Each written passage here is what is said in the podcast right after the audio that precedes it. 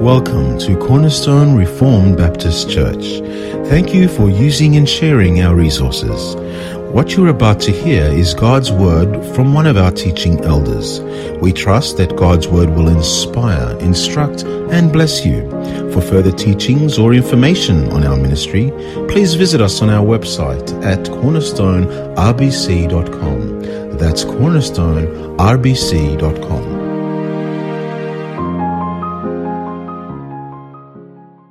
This is the reading of the words of the Lord. And as I said to you, brother, sister, dear soul, my friend, within the sound of my voice, I want us to consider this passage and speak about the topic of sanctification. By no means we're going to be addressing a particular verse, but rather I want to speak to you in a general sense on this topic of this experience of sanctification. So brother, sister, and friend, and dear children, when we're speaking about sanctification, we're speaking about this experience of the Christian, this progressive experience of the Christian in which we become more like the Lord Jesus Christ. Dear children, to be sanctified is something that happens to genuine believers. A person that is not a Christian cannot be sanctified or be made holy. So children, when by the grace of the Lord, you come to know the Lord Jesus Christ, when you hear the gospel of the Lord Jesus Christ, and you repent of your sins, and you put your trust in the Lord Jesus Christ, from that moment, it does not matter how old you are, if you're five, or if you're ten, or whatever your age is, children, in that moment, the Spirit of the Lord Jesus Christ starts to work in you in such a way that you receive this promise that by the end of your life, it does not matter how many days or years the Lord has given you, you are going to be more like the Lord Jesus Christ.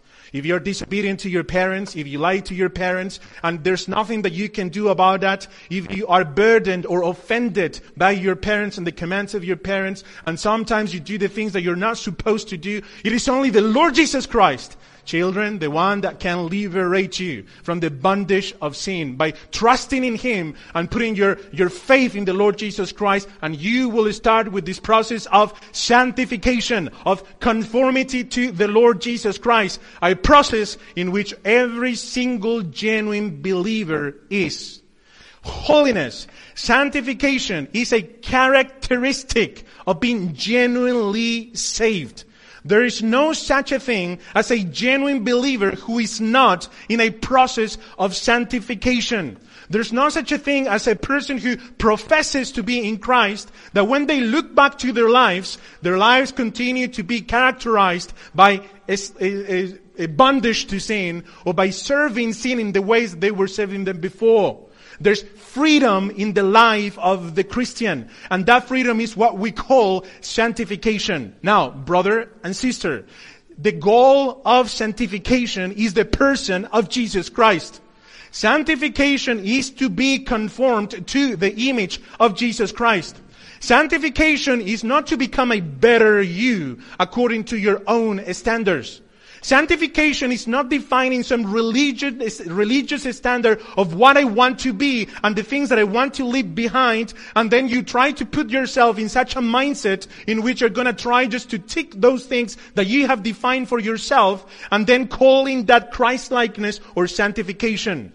The goal of sanctification is the person of Jesus Christ, not conformity to your own standard of what you want to be.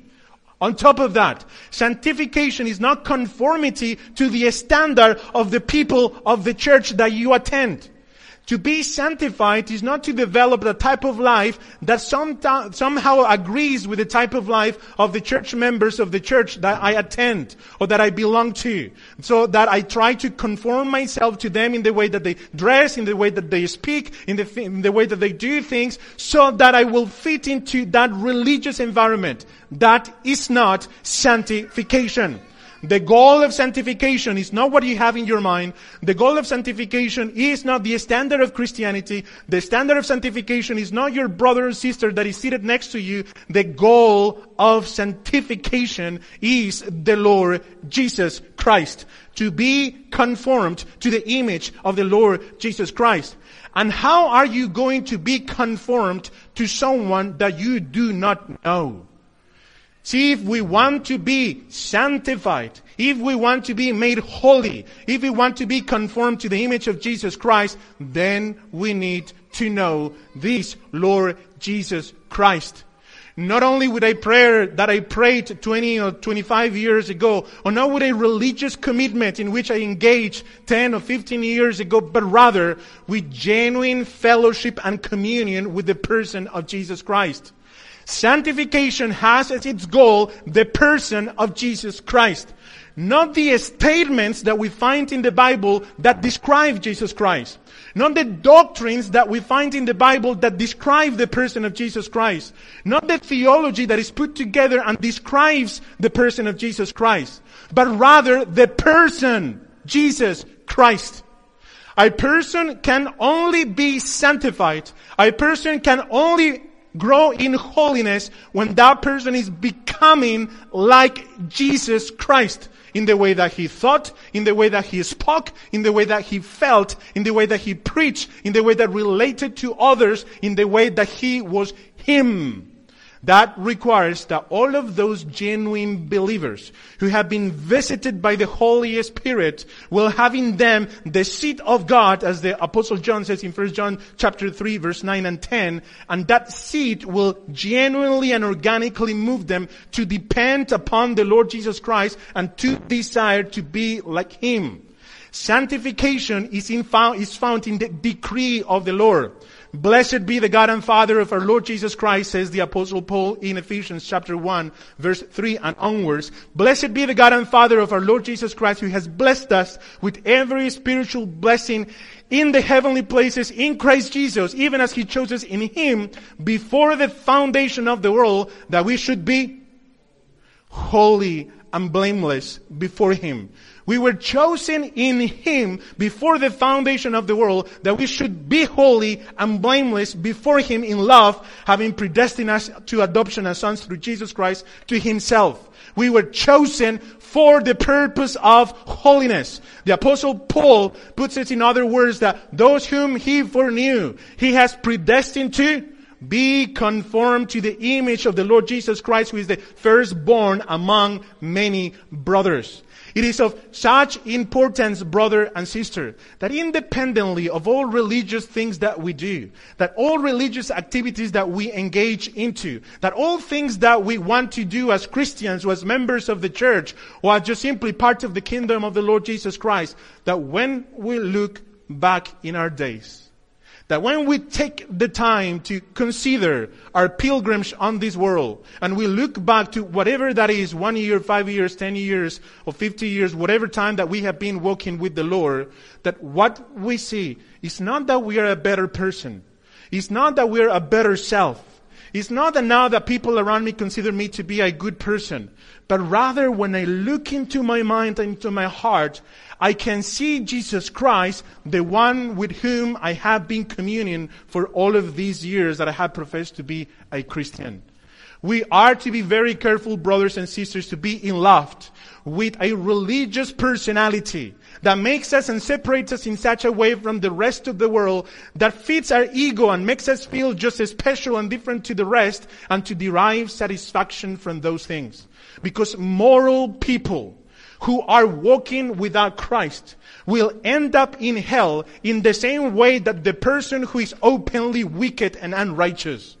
Religious people who give themselves and please themselves with behaviors and words will end up in hell in the same way that unrighteous open black people that doing black things will be in hell. So brother and dear sister, the self-examination process is a duty of the Christian empowered by the Holy Spirit to consider our ways as the prophet says, to consider our ways to see if we are walking not in ways of religion, but walking in the ways of the Lord Jesus Christ.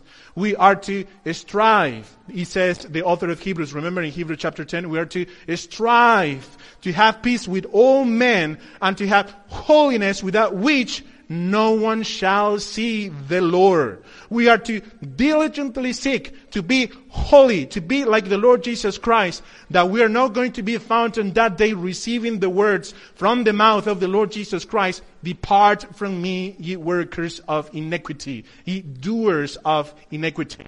And my dear brother, my dear sister, sanctification is from all the doctrines of salvation, the one that is closer to the experience of the Christian. Our life is experienced in our different degrees of sanctification. When we speak about justification, for instance, the fact that we have been forgiven, this is a legal statement that exists outside of us that we do not experience. But when it comes to sanctification, to be more like the Lord Jesus Christ, this is what abides in the heart of the Christian, in the experience of the Christian.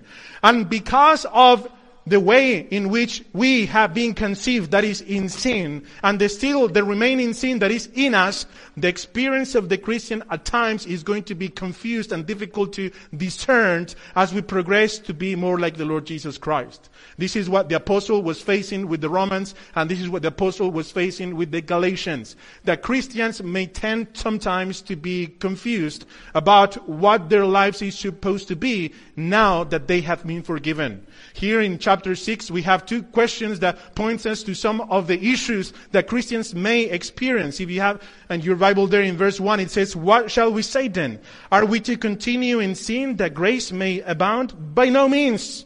Of course, we know that. But the important thing here, brother and sister, is the Apostle Paul seeing the need to address this for the church. It says, Are we to continue in sin that grace may abound? The apostle knew that genuine Christians are going to be confused at times to think that just because they have been forgiven, now they can live lives of sin and lives of unrighteousness. Being not only enough to ask that question in verse number one, he asked that question once again in, in verse 15. It says, what then? Are we to sin because we are not under the law but under grace?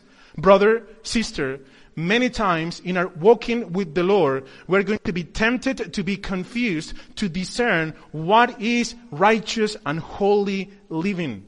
And at times our flesh and the things that we have in our mind are going to trick us into believing that just because we have been forgiven, we can give ourselves into certain types of lives. And the problem that the apostle was facing here, or at least in his mind trying to address to the Romans in chapter 6 and chapter 7, is that because of the abundance of grace that Christians had received, they might be tempted to believe that they can be like the world, that they can be living lives like the rest of the people, that they might continue in sin so that the grace may abound. This is one extreme of the problem. But with the Galatians, he was addressing the other extreme of that problem. If you remember and quickly go to Galatians chapter 3 or 5, any of those will do, but let us go to Galatians chapter 3.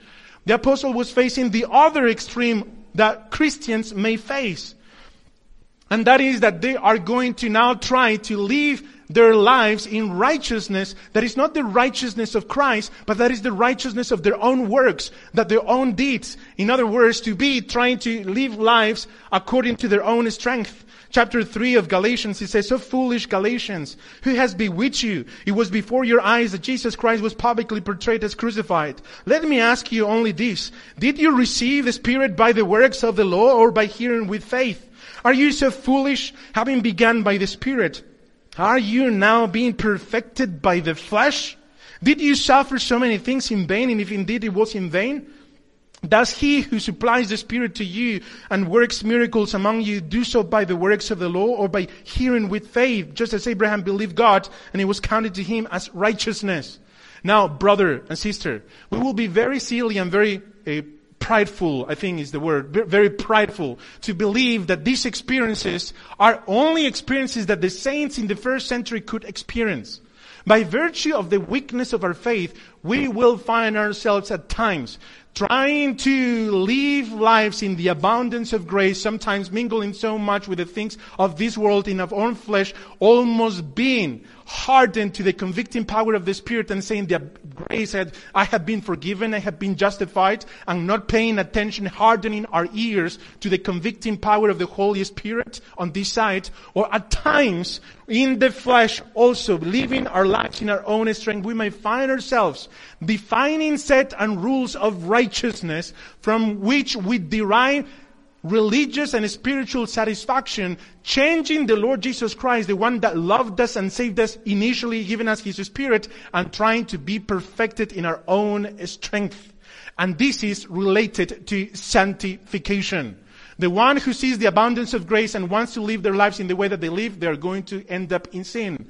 And the one that now tries to define ways of righteousness or their own standards and their own laws and their own doing things in their own strength are also going to end up in sin not growing in Christ likeness, not growing in conformity to the Lord Jesus Christ. This is the experience of sanctification.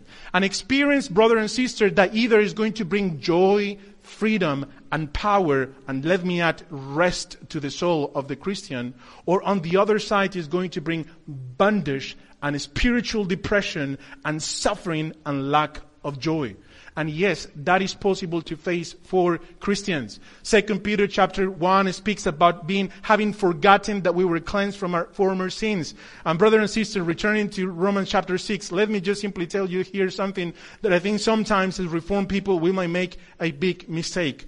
We are to acknowledge that our brothers and sisters can fail in such a way either in the abundance of grace or either in the way of the Galatians and not be so quick to say to a brother or sister who finds themselves in that situation, well, you were never saved to start with and that's why you find yourself in that particular situation.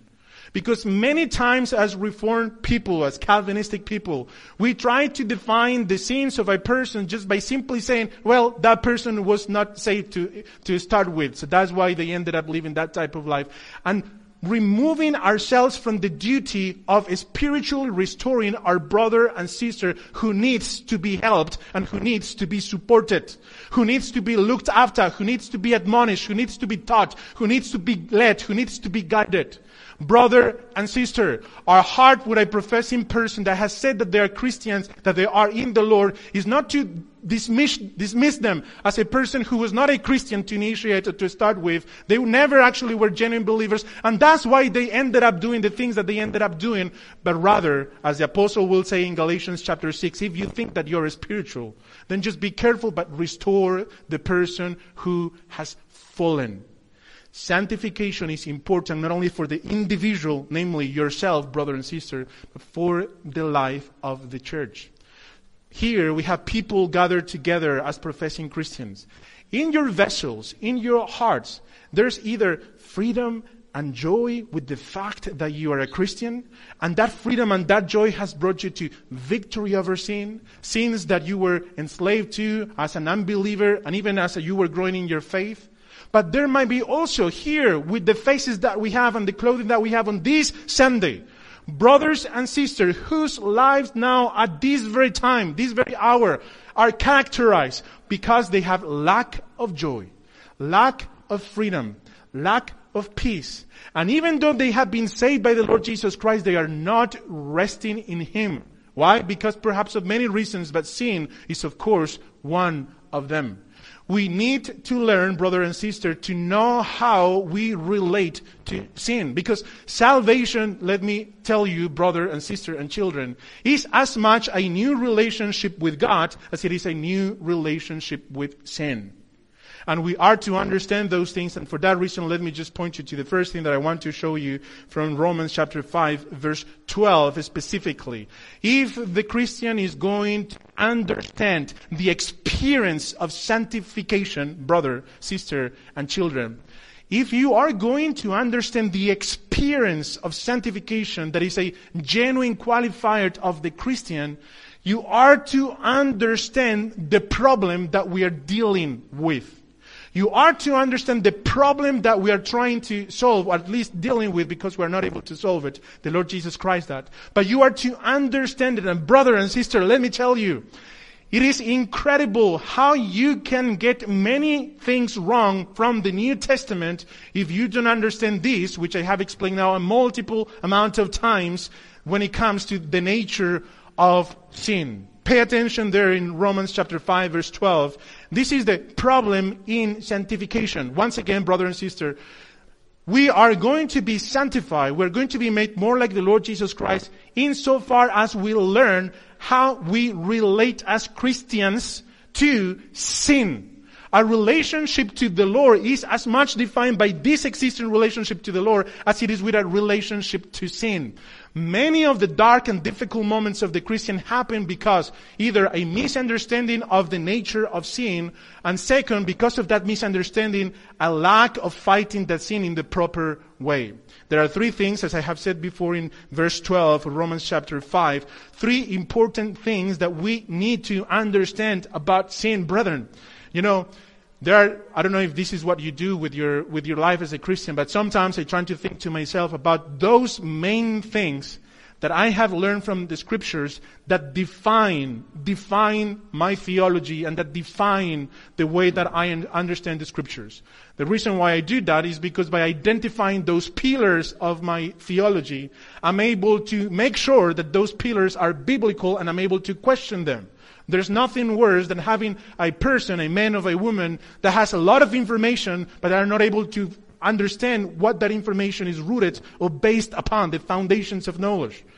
This one that I'm going to mention here is perhaps one of the top five distinctions in scriptures that define, at least to me, the understanding of the New Testament. If someone gets this wrong, there, there's going to be a lot of confusion, not only in theology and doctrine in the New Testament, but more importantly, in the experience of the Christian life.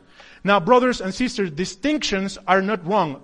I'm going to give you the distinctions of sin. Distinctions are not wrong. Or I'm not saying that, or perhaps do not think that distinction is taking something and breaking and dividing it into categories. Well, the Bible does not divide things into the categories. That's many times the problem that people have with distinctions. That they say, well, the Bible does not divide that in those categories. The, when I'm talking about distinctions here of what I'm going to present to you, I'm not speaking about dividing something into parts, but rather just seeing the same thing that the Bible teaches from different perspectives, that if you have those perspectives clear in your mind, then you will be able to understand not only the doctrine of the scriptures, but also your experience as a Christian. Let me just give you a quick example before I move on to that, just for the sake of my conscience, and then we get back into Romans chapter 5 verse 12. Pay attention to verse 9 of Romans chapter 5. Pay attention to that verse. It says, Since therefore we have now been justified by his blood, much more shall we be saved by him from the wrath of God. Here the apostle is making one of those distinctions that I'm referring to. Salvation happens only once. Salvation happens when you have faith. Once you are faith, you're justified and you are saved once for all. There's nothing to do. You're saved. But here the apostle does have a distinction of salvation in his mind. He says, since therefore we have now been justified by his blood, much more shall be, shall we be saved eh, by him from the wrath of God. He's speaking of a future salvation from the wrath of God. And according to my understanding here, the apostle has in mind the eschatological wrath that will come upon the world. So then Christians will be saved from that judgment or that wrath that is going to come upon the world. I'm not speaking about it, don't think about raptures of any of that, please. I'm just simply speaking about the wrath of God that will come. So here the apostle has a distinction in his mind, which the apostle has, brother and sister. I've been, you know, so much in the book of Romans that I, I, I, my desire is that we will see this in the mind of the, uh, the apostle. The apostle has this important distinction going in, in chapter 6, 7, and 8, that if we understand it, brethren, we will understand the joy and the freedom of what it is to be a Christian. Let me now go back to verse 12. These are the three categories that I have mentioned now many times. And I'm tempted to ask you what they are, but I don't want because perhaps you're not going to give the answer and I don't want not to receive the answer from those things that I have mentioned two or three times in the past. Brother and sister, three important things that you need to understand distinctions of sin that will help us understand the doctrine of the New Testament and the experience of the Christian. The first one is the presence of sin. Remember? The presence of sin. Now I call that the cosmic presence of sin. That is the first one, the first P. The presence of sin. Second, the power of sin. Now I call this the reigning power of sin. So we have the presence of sin, the power of sin, and finally the penalty of sin. By understanding these three distinctions which the apostle has in mind, you will be able to understand not only the glory of the gospel, but also the experience of the Christian on a daily basis, and you're able, able going to understand the problem of the Romans and the problems of the Galatians. The presence of sin, the power of sin, and the penalty of sin. We have those three in verse 12. When I say the presence is the fact that sin is now in the world. And I call that the cosmic presence because the sin is present in the cosmos, in the whole world, we're told. Therefore, just as sin came into the world through one man and death through all sin, and so death is spread to all men because all sin sin has come into the world. This is the presence of sin, the cosmic presence of sin. This means, brother and sister, that there's no created place in which sin is not present. There is no created category in which sin is not present. Sin has entered into the world. And when I speak, when I'm speaking about created or the world, I'm referring to the world that is under the headship of Adam, right? Just to make distinctions there. So this is the presence into the world. Second, we can see the power of sin.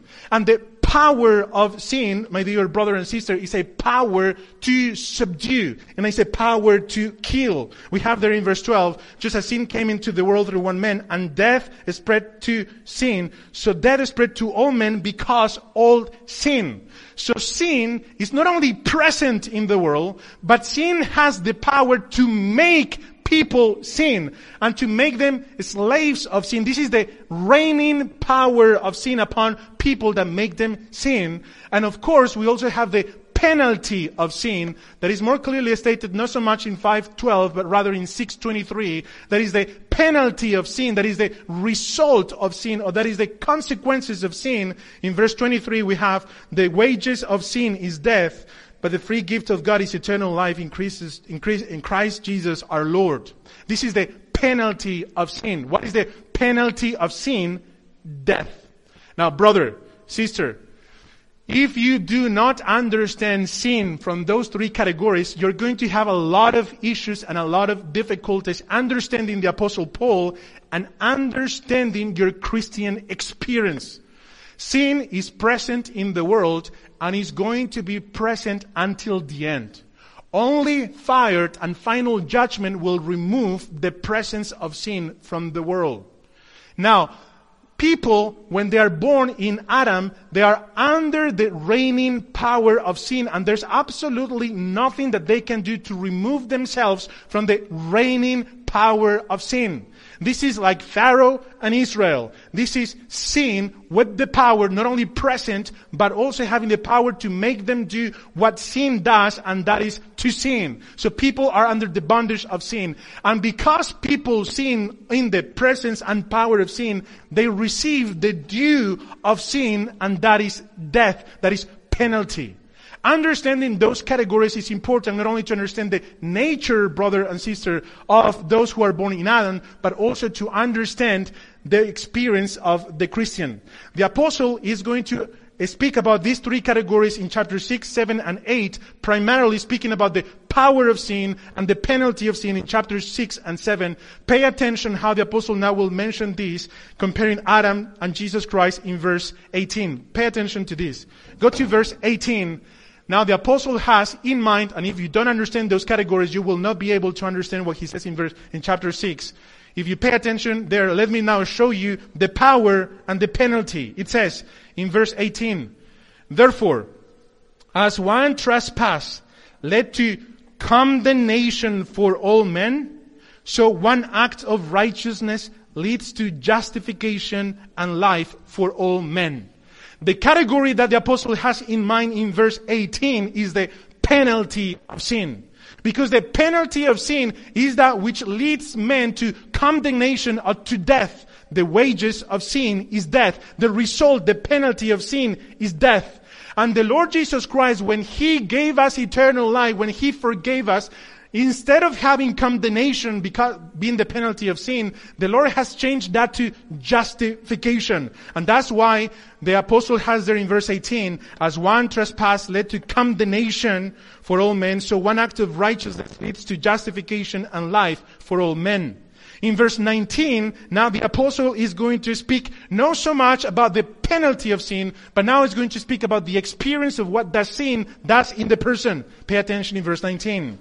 For, the, for us by the one man's disobedience, the many were made sinners. So by the one man's obedience, the many will be made righteous. Will be made righteous when he says in chapter 5 verse 1 that we have been justified already by faith and we have peace with God, shall be made righteous. When he has said that we are already righteous in chapter 5, when he has already said that we are justified already, that we are forgiven already, is the apostle contradicting himself? No, he's speaking from different perspectives. The justification perspective is the penalty of sin. Sanctification is from the power of sin perspective. And the promise that we have through the apostle is that those who have been justified, brother and sister, shall be made righteous. They will be sanctified. They will receive the righteousness of the Lord Jesus Christ. And the first important thing that we are to note here is that the means of sanctification is not coming to church, or let me take, change that. The ultimate means or the ultimate cause of your sanctification is not what you do, but it is what Christ Jesus has already done. And that's why sanctification is a qualifier of a genuine believer. Sanctification, yes, it is accomplished by the things that you do. You are to come to church. You are to pray. You are to fast. You are to, you know, read the scriptures. You are to meditate upon the scriptures. But sanctification is ultimately accomplished upon the cross, just as justification has already been accomplished. That's why we have in verse 19 that through the obedience of the Lord Jesus Christ, the many will be made righteous. Brother and sister, this is the glorious promise that the Christian has. That it does no matter if I'm strong or not. It does not matter if I actually understand what the Colombian is saying or I don't. Just by virtue of what the Lord Jesus Christ did upon the cross, and if that has been genuinely applied to your soul, you have the promise that the many will be made righteous. That is that you have the promise that whatever sin you were enslaved to in your previous life, or even whatever sin you're still enslaved to, this, the Lord has promised that you will be made righteous. And brother and sister, how hardened a heart should be. How hardened a conscience should be. Not to rejoice in the fact and in the hope that you can overcome sin.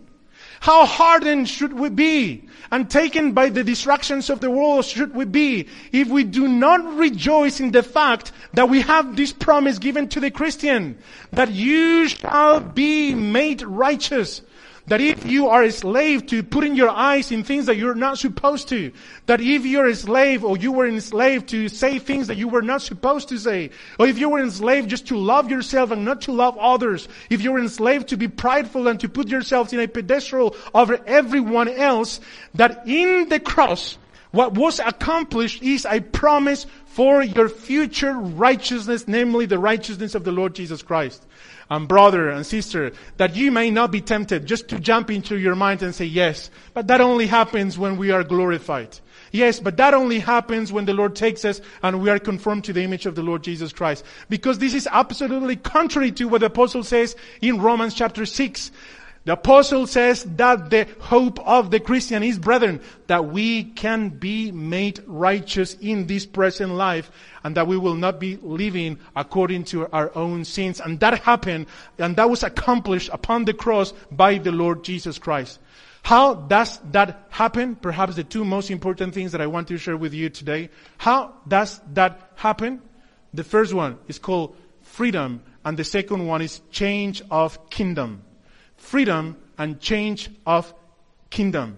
Pay attention in verse 1, brother and sister. It says, What shall we say then? Are we to continue in sin that grace may abound? By no means. How can we who died to sin still live in it? And we're not even going to continue reading there, but pay attention to the assumption of the apostle in relation to the life of the Christian. What is the assumption of the apostle in verse 2? How can we who died to sin still live in it? The apostle does not say, how can we who are dying to sin shall still live in it? The apostle does not say, how can we who will die to sin still live in it? But rather, the apostle puts it in a very clear past of something that happened in the past, saying that the genuine Christian has already died to sin.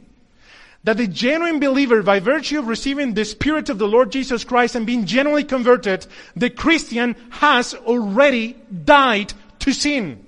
Now, has, how has the Christian already died to sin? Well, if you don't understand the presence, the power, and the penalty of sin, here is when you're going to be confused. Because the way that the Christian has already died to sin is with the second word, kingdom. The Christian has been taken from the kingdom of death and placed under the kingdom of grace. Pay attention to the words that the apostle uses many times speaking of reigning and about dominion and about kingdoms. Pay attention to verse 17. It says in chapter 5, For if, because of one man's trespass, death reigned through one man. Through the disobedience of Adam, death was reigning above all men. If you continue to read, it says, much more will those who receive the abundance of grace and the free gift of righteousness reign in life through the man Jesus Christ. If you go and jump to verse 21, we still have the language of reigning and kingdom and dominion. It says in verse 21, so that as sin reigned in death, grace also might reign through righteousness leading to eternal life through Jesus Christ our Lord. And even if you go to verse 6, the apostle continues to have in mind this language of dominion and kingdom and reigning. It says in chapter 6, verse 6, we know that our old self was crucified with him in order that the body of sin might be brought to nothing, so that we would no longer be enslaved to sin. Sin was reigning and we were enslaved to sin. It says in verse 9 of the same chapter, we know that Christ being raised from the dead will never die again. Death no longer has dominion over him. And hence, because of this language of kingdom and dominion, the apostle gives the instruction in verse 12 saying, let not sin therefore reign in your mortal body to make you obey its passions. Brother and sister, the person who is not in Jesus Christ is under the dominion and the reigning power of death and sin, and there's absolutely nothing that that person can do. Death and sin is the master of that person. When a person has been genuinely visited by the grace of the Lord, that person is transferred from the reign of death and sin into the reign of grace that is the Lord Jesus Christ himself. And now this person has a different master and the master is God himself. This person is still a servant. This person is still a slave, but now the master is different. The master was Satan and sin and death, and now the master is the Lord Jesus Christ, grace himself, grace itself. And brother and sister, the Christian now has freedom from the dominating power of that sin, and by virtue of the grace of the Lord Jesus Christ is empowered to live lives of righteousness. And hence, the apostle can call and gives us the commandment in verse 12, let not sin therefore reign in your mortal bodies. Why would the apostle call us to not let sin reign in your mortal bodies if we have died to sin? How, why would the apostle call us in verse 12 not to let something that is death to still operate in us that are not under the dominion of that? How are we going to understand the apostle that tells us very clearly in verse 2 and in verse 6 that the body of sin has been brought to nothing and that Christians have died in the past to sin, now calls us in the present and gives us the instruction that we are not to let that something that is nothing and to let that nothing that is supposed to be death and to let that something that we're not supposed to be under not to sin or not to, not, not to reign in our lives.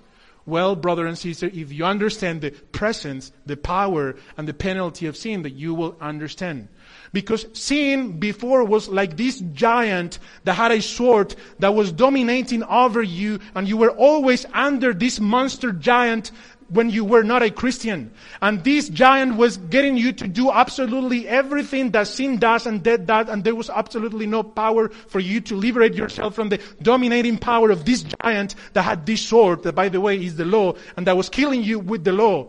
But now that grace has arrived, now this giant that was powerful and had the sword of the law in its, in its hand and was killing you, now this giant has become a little baby that it ha- does not have the power to subdue you anymore. And now you are powerful and now the sword that sin that had, now you have it in your hand and you have been empowered by the Holy Spirit to subdue this sin. But if you now that live in the presence of this little child that was sin, if you allow yourself to debilitate yourself or to be weak in such a way that you don't put your eyes in Christ, that you leave the sword of the word of the Lord and you start just to grow smaller and smaller and smaller and smaller, the presence of that little baby is still there, and even though does not have dominating power over you, can subdue you to do whatever they want. This is the freedom that Christ has given us and the glorious transformation that given us.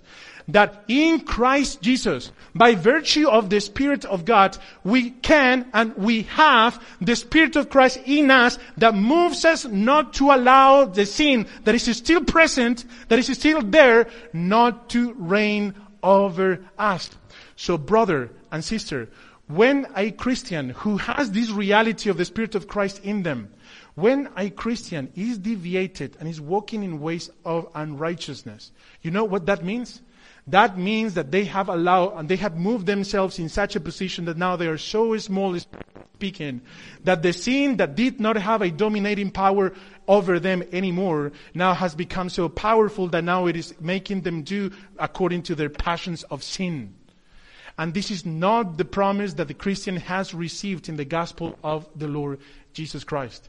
We have the power, and not only the power, but the freedom, and more than the freedom, the ability in the Spirit of the Lord Jesus Christ, by setting our minds in the Lord Jesus Christ, to be conformed to the image of the Lord Jesus Christ and to have victory over sin. That's why the apostle, not only to the Romans, but also to the Galatians, constantly is telling that they are to live lives in the Holy Spirit. Because when you live lives in the flesh, is by giving them the sin the opportunity to take advantage that is still there present to do whatever it wants with your soul. This is the whole argument of the apostle in Galatians chapter 5. If you quickly go there, because the apostle mentions exactly the same there. Go there please to Galatians chapter 5.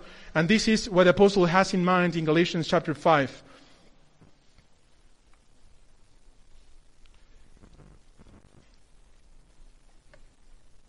It says in verse 16, But I say, walk by the Spirit, and you will not gratify the desires of the flesh. For the desires of the flesh are against the spirit, and the desires of the spirit are against the flesh. For these are opposed to each other to keep you from doing the things you want to do. But now pay attention to the conditional that the apostle had already given as a statement in Romans. It says, But if you are led by the Spirit, you are not under the law.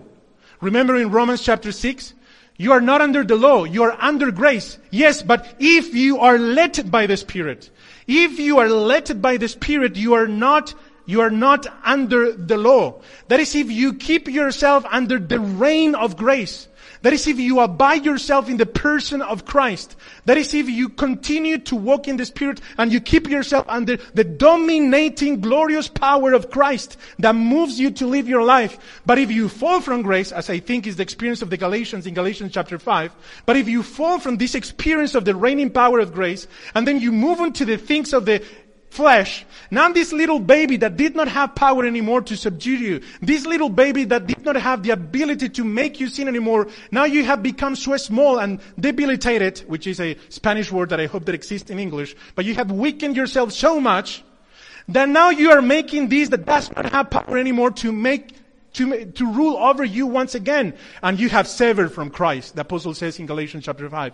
You have fallen from grace. Now that which started, when you started by the Spirit, now you want to bring it to completion by the law, by the strength of your flesh, by the things of the flesh. Because now you are not keeping yourself under the Spirit. You're not keeping yourself under Christ. You're not keeping yourself being led by the Spirit and moved by the Lord Jesus Christ Himself. Now, of course, this is not something that you do in and of yourself. It's the Spirit Himself that sustains you and keeps you in the presence of the Lord Jesus Christ. But brother and sister, as we read through the New Testament, we are called very clearly to abide in Christ, to remain in Christ, to keep our minds in the Lord Jesus Christ, to keep our vessels. Pay attention to 1 Galatians chapter 4, uh, of 1 Thessalonians chapter 4, please.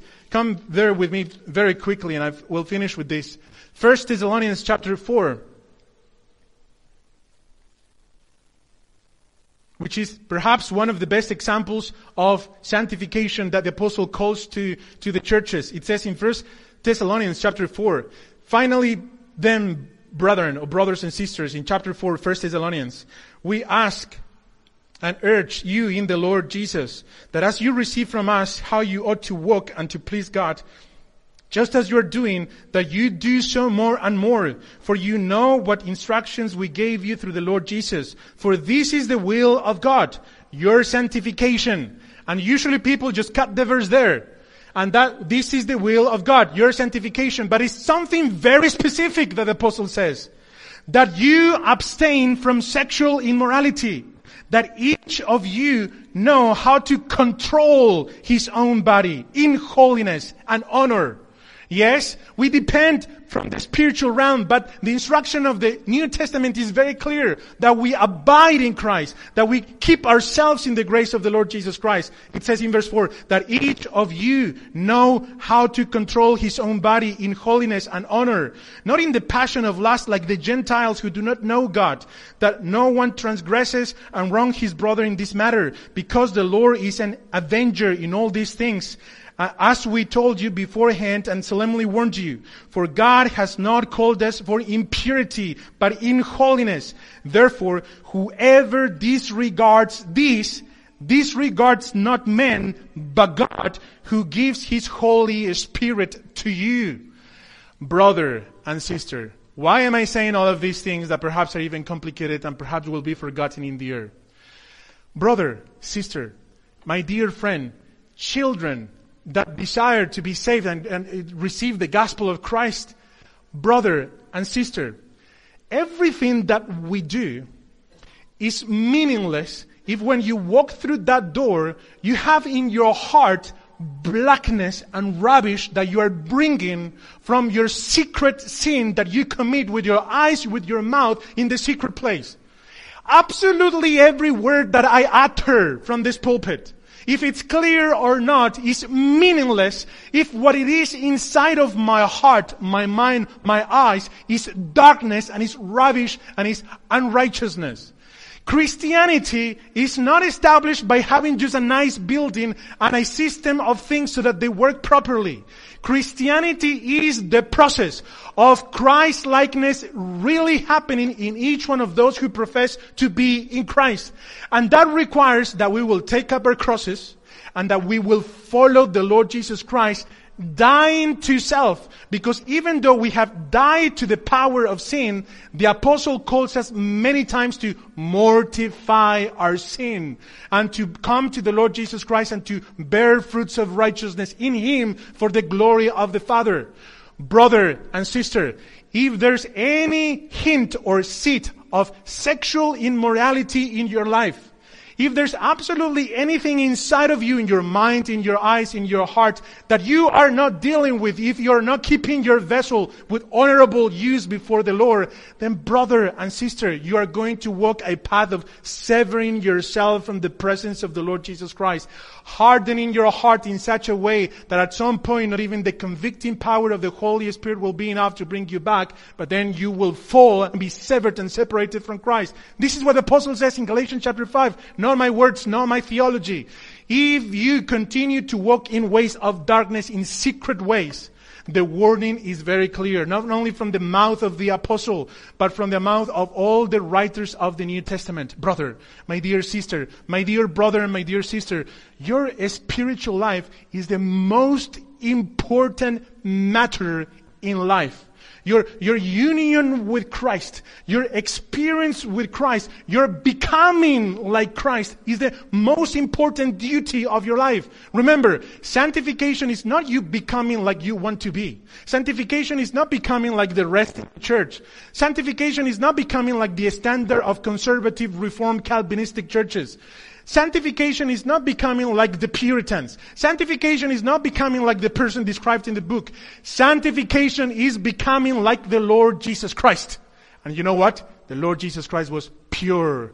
And the Lord Jesus Christ was always loving. And the promise that we have been given is that when He died upon that cross, brother and sister, even you did not exist.